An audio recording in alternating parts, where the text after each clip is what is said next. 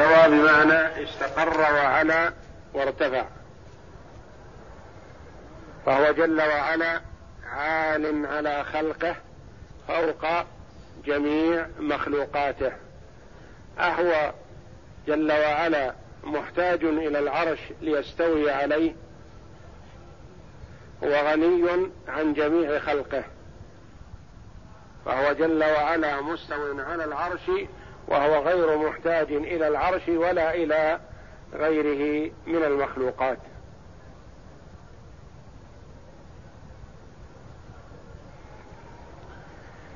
يدبر الأمر. معنى يدبر.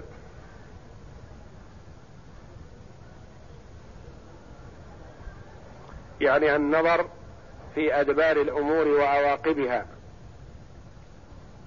لأن الذي يدبر يأمر بفعل أفعال أو يفعل أفعالا تكون نتائجها على حسب تدبيره. أحيانا تكون حسنة وأحيانا تكون سيئة.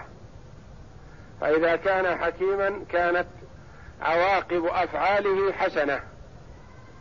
وإذا كان عمله مناف للحكمة كانت عواقب أفعاله سيئة ودمار وهلاك. يدبر الأمر ما من شفيع إلا من بعد إذنه. هل في هذه الآية نفي للشفاعة مطلقا أم إثبات لها مطلقا أم في ذلك تفصيل؟ فيه تفصيل. نعم.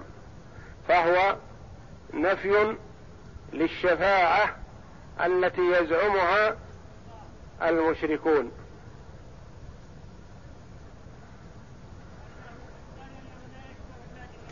وإثبات الشفاعة الصحيحة الشرعية. وما هي شروط الشفاعة الصحيحة؟ إذنه جل وعلا للشافع أن يشفع ورضاه جل وعلا عن المشفوع له والدليل على أنه يشترط الإذن. من ذا الذي يشفع عنده إلا بإذنه؟ ما من شفيع إلا من بعد إذنه. والدليل على أنه يشترط رضاه عن المشفوع. قوله جل وعلا ولا يشفعون إلا لمن ارتضى. فهذان الشرطان مأخوذان من القرآن. إذنه للشافع ورضاه عن المشفوع له. تختلف الشفاعة في الدنيا عن الشفاعة في الدار الآخرة وعن الشفاعة بين يدي الله. لما؟ لأن الشافع في الدنيا يشفع عند شخص يجهل حال المشفوع له. شخص يريد أن ينتقم من آخر وال بيده سلطة يريد أن ينتقم من آخر فالشافع يأتي ويشرح له حاله ويخبره ويلتمس له العذر. وذلك أن المشفوع عنده يجهل حال المشفوع له. وأما في الدار الآخرة والشفاعة بين يدي الله هل تخفى على الله خافية من خلقه؟ هل يحتاج إلى أحد يبين له أن هذا معذور في خطأه وهذا أخطأ بحسن قصد وهذا كذا وهذا كذا؟ لا. الله جل وعلا لا تخفى عليه خافية. فهو يعلم أحوال عباده. يأذن لهذا الشافع أن يشفع في ذاك. لما؟ إكراما للشافع ورحمة بالمشفوع له. وإلا فالله جل وعلا عالم بأحوال خلقه. فلذا لا تكون الشفاعة في الدار الآخرة إلا لمن أذن له أن يشفع. لا يستطيع أحد أن يأتي ويشفع بين يدي الله بدون إذن ابدا لعظمة الله جل وعلا وجلاله وقدسيته. وكبريائه فلا أحد يستطيع أن يتقدم ليشفع إلا بعد إذنه له. ثم هل يستطيع أحد أن يشفع لشخص لم يأذن الله له في الشفاعة؟ لا. لأنه جل وعلا أعلم بأحوال خلقه. أعلم بمن يستحق الشفاعة فيقول له اشفع في كذا. يأذن له في الشفاعة في كذا. ولا يشفع, ولا يشفع ذاك من تلقاء نفسه في من أراد. لأن المرء في الدنيا يشفع لمن أراد لأن المشفوع عنده يجهل حال المشفوع له. فالشافع يدخل على الأمير أو الوالي أو الحاكم ويقول إن فلانا فعل كذا بحسن نية فلان ما حصل منه كذا وإنما اتهم اتهام فلان كذا فلان كذا يلتمس له عذر. لأن المشفوع عنده يجهل حال المشفوع له. وأما في الدار الآخرة فلا أحد يستطيع أن يشفع إلا بعد أن يأذن الله له ولا يشفع الشافع في أحد إلا بعد أن يرضى الله عن المشفوع له. وهل يرضى الله عن المشرك وقد بين أنه لا يغفر له أبدا فلا تكون الشفاعة لمشرك أبدا. وإنما الشفاعة للموحد للموحد من؟ العاصي. الذي عبد الله وحده لكنه اقترف بعض المعاصي.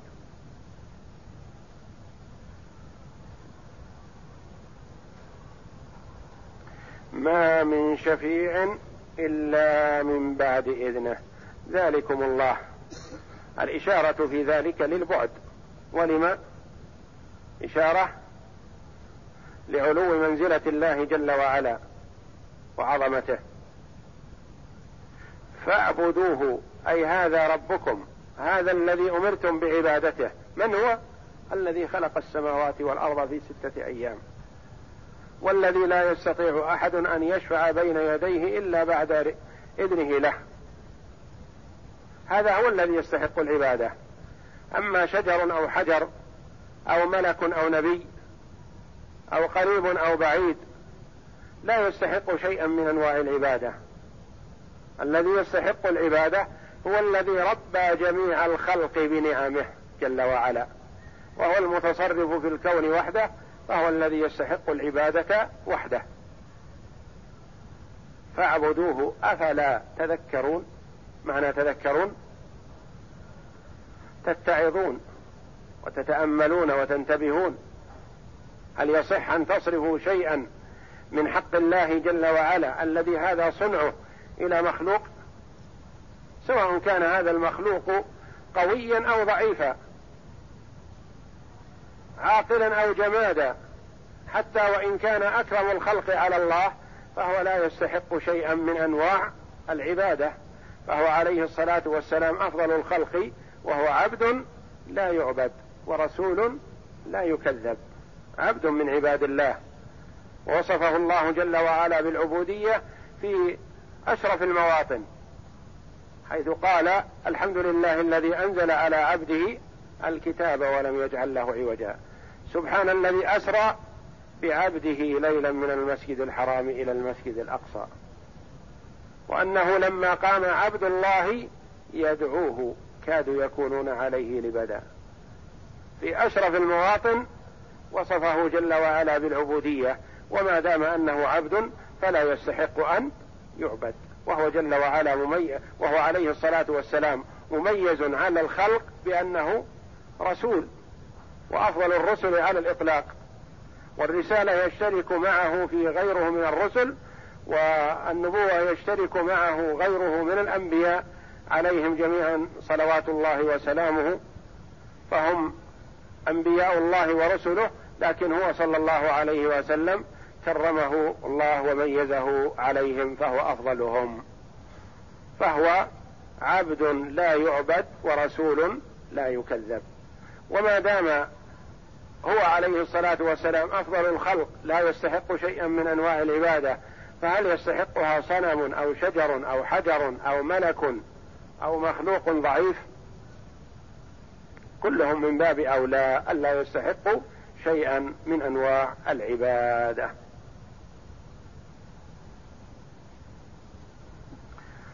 ثم قال جل وعلا إليه مرجعكم جميعا.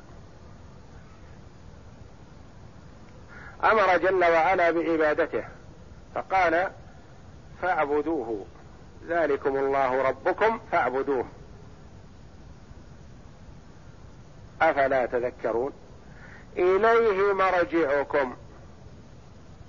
فيها حفز وترغيب لمن وفقه الله جل وعلا لإخلاص العبادة له وفي ذلك تخويف وتحذير لمن أعرض عن ذكر الله.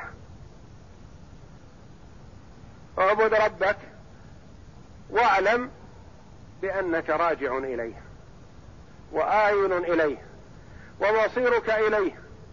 لا تستطيع أن تفلت من يديه جل وعلا. ولا تستطيع أن تختفي. قد يعصي المرء شخصا ويفلت من يده. لا يساكنه في بلده. لا يأتي بلد هو فيها يبتعد عنه أو يختفي عنه فلا يدركه. لكن العباد مآلهم جميعا إلى الله. لا أحد يستطيع أن يختفي عن ربه جل وعلا.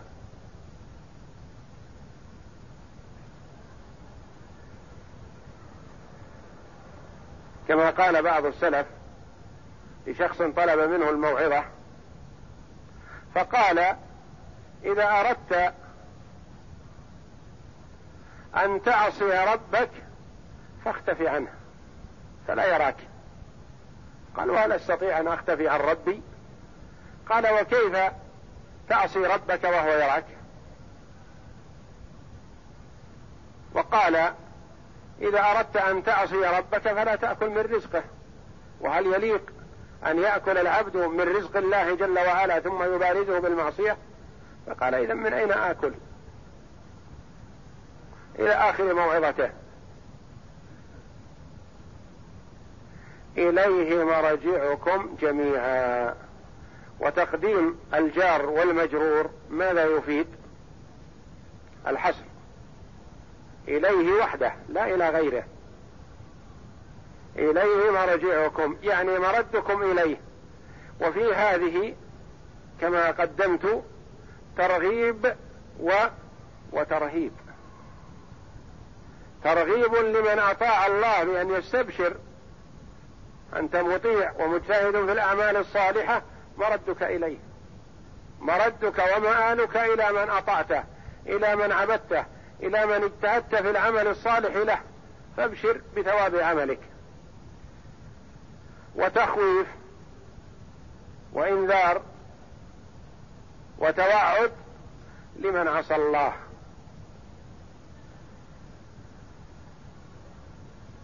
فاحذر نتيجة المعصية فإن مآلك ومردك إلى الله لا إلى غيره. وإذا علم العبد أنه سيلتقي بشخص يعز عليه هل يليق به قبل لقائه إياه أن يعمل عملا يغضبه؟ وهو مخلوق. الشخص قبل أن يقدم على من يريد القدوم عليه يحب أن يتقرب إليه بشيء يكون له عنده يد. فالعاقل لا يبارز من أراد القدوم إليه بأي معصية.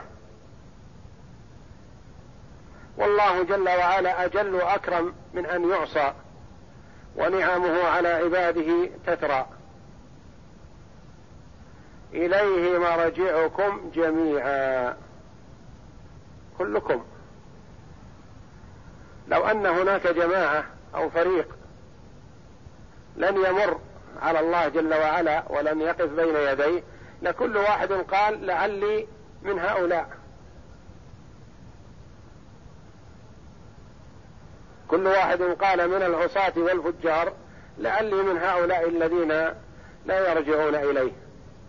فأكد ذلك جل وعلا بقوله إليه مرجعكم جميعا وعد الله حق وعد مصدر.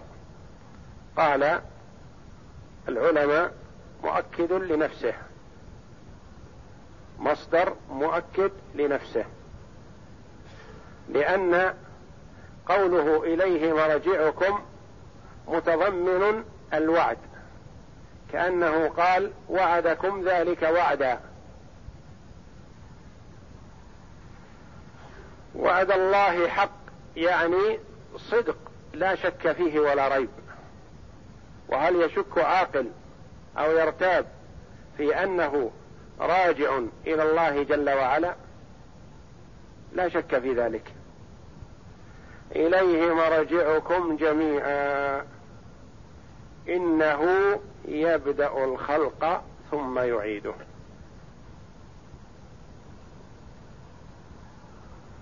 وعد الله حقا إنه يبدأ الخلق ثم يعيده. في إنه قراءتان. القراءة المشهورة بها كسر الهمزة إنه. والقراءة الأخرى بفتح الهمزة أنه.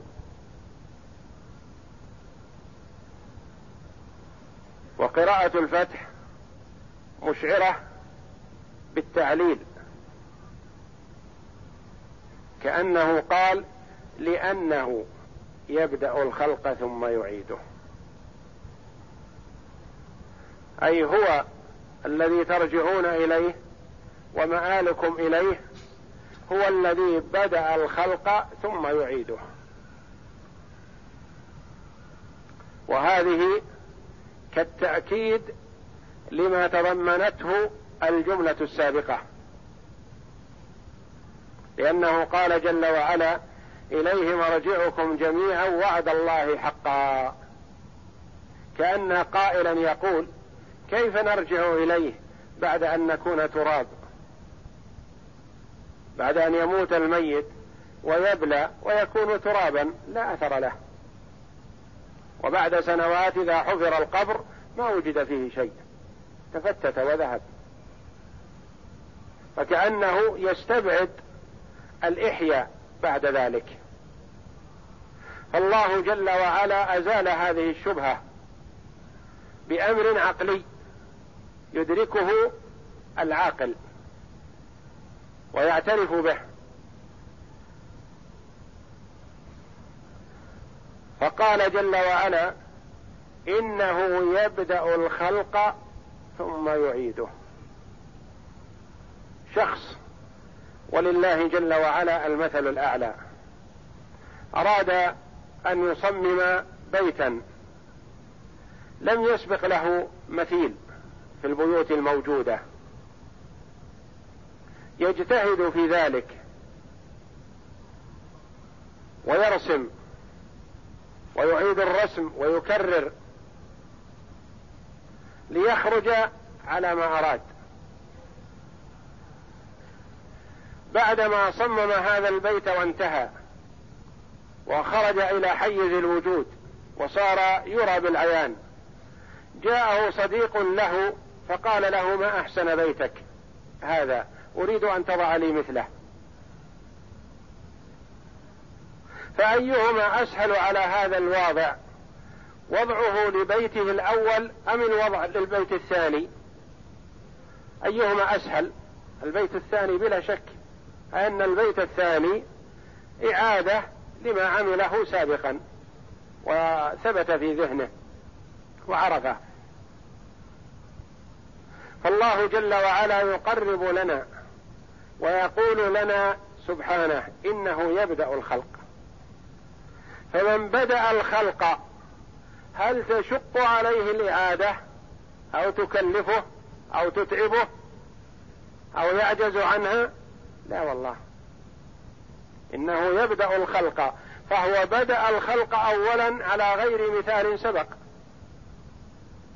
بدأ الخلق فخلق هذا الإنسان على هذا الشكل على غير مثال سبق.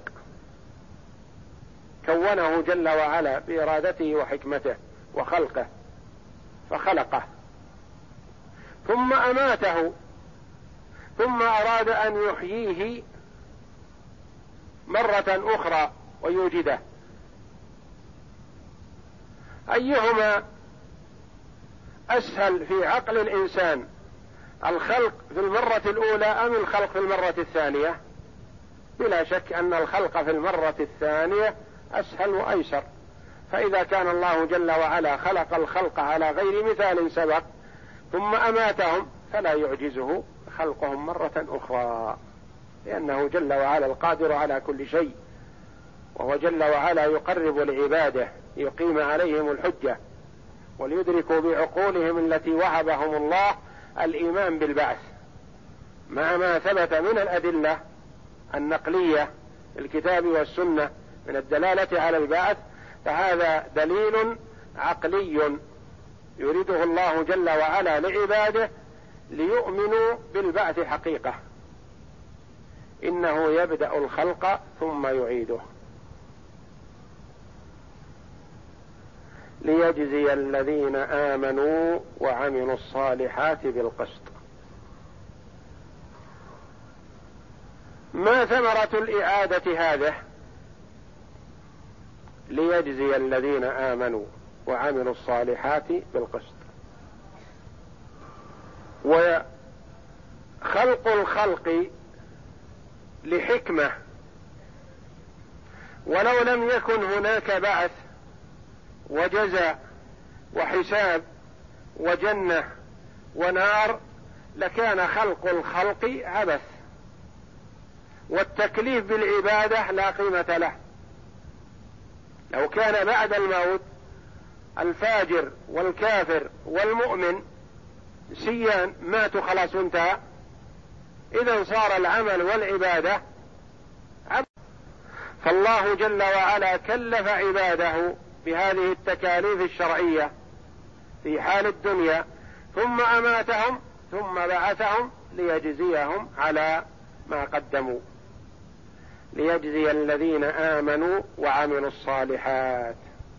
وتقدم لنا أنه إذا ذكر الإيمان مع العمل الصالح أن المراد بالإيمان عمل القلوب التصديق الجازم في القلب الاعتقاد الصادق في القلب الخالي من النفاق. والعمل الصالح عمل الجوارح. وإذا ورد العمل الصالح وحده فيشمل عمل القلب والجوارح.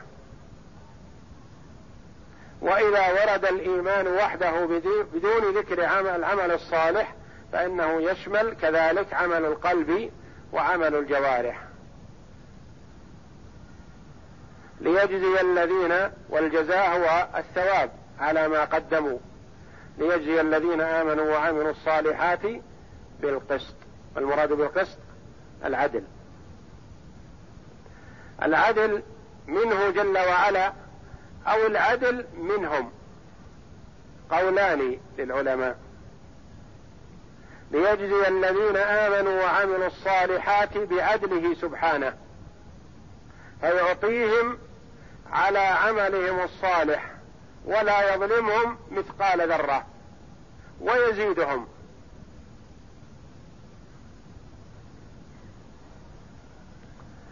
وقال بعض العلماء ليجزي الذين آمنوا وعملوا الصالحات بالعدل بعدلهم بالعدل الصادر منهم بإفرادهم الله جل وعلا بالعبادة واجتهادهم في الأعمال الصالحة فهذا عدل منهم. لأن الله جل وعلا قال عن الشرك وإن الشرك إن الشرك لظلم عظيم. فالشرك ظلم اذا فالتوحيد توحيد العبد لربه جل وعلا عدل ليجزي الذين آمنوا وعملوا الصالحات بالعدل الذي حصل منهم.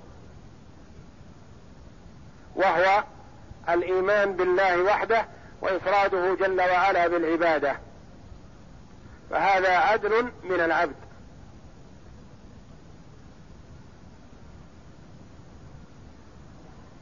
ورجح هذا بعض العلماء قال إن الله جل وعلا يعدل في حق الكفار.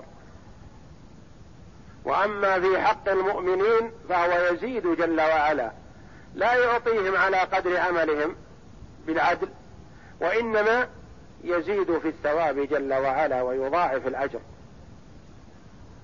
فالمؤمنون تضاعف لهم الأعمال ويزاد في أجورهم. وأما الكفار فهو جل وعلا يجازيهم بالعدل لا يظلمهم ولا يزيد في عذابهم عما يستحقونه وهم متفاوتون في العذاب بسبب بأعمالهم. فمنهم من يكون أسوأ عملا من الآخر فكلما كان المشرك والكافر أسوأ عملا من غيره فهو أشد عذابا منه لأنه يعذب على قدر عمله وإشراكه بالله وأذاه لعباد الله.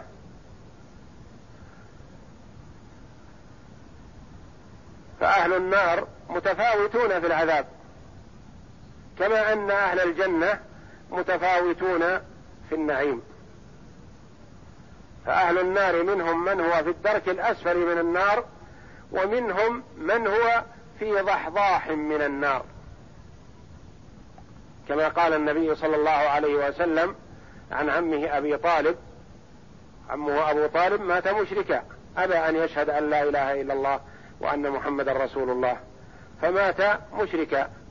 فسئل النبي صلى الله عليه وسلم هل نفعت عمك لكونه يذود عنك ويحميك؟ قال نعم هو في ضحضاح من النار وعليه شراكان من نار يغلي منهما دماغه والعياذ بالله.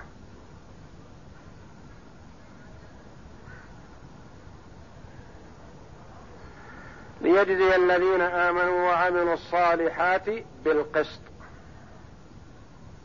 والذين كفروا لهم شراب من حميم وعذاب أليم بما كانوا يكفرون. المؤمنون يثيبهم جل وعلا ثوابا جزيلا والذين كفروا لهم شراب من حميم. الشراب معروف ما يشرب من سائل ومن حميم مغلي حار شديد الحرارة يغلي غليانا شديدا. لهم شراب من حميم وعذاب أليم. فالعذاب لظاهر أبدانهم وداخل أجوافهم. فالجوف والداخل معذب بالحميم الماء الشديد الحرارة والزقوم الشديد المرارة. وظاهر البدن معذب بالنار والعياذ بالله وبالزمهرير وبأنواع العذاب. لهم شراب من حميم وعذاب أليم. لما يا ربي؟ قال بما كانوا يكفرون. لم يظلمهم الله جل وعلا. الباء هنا يسميها العلماء رحمهم الله باء سببية. يعني بسبب كفرهم. فالله جل وعلا ما ظلمهم. إن الله لا يظلم الناس شيئا. ولكن الناس أنفسهم يظلمون. بما كانوا يكفرون بسبب كفرهم. وهل لهم حجة أو عذر في كفرهم؟ لا. لأن الله جل وعلا أرسل الرسل وأنزل الكتب وبين للناس طريق الخير وطريق الشر.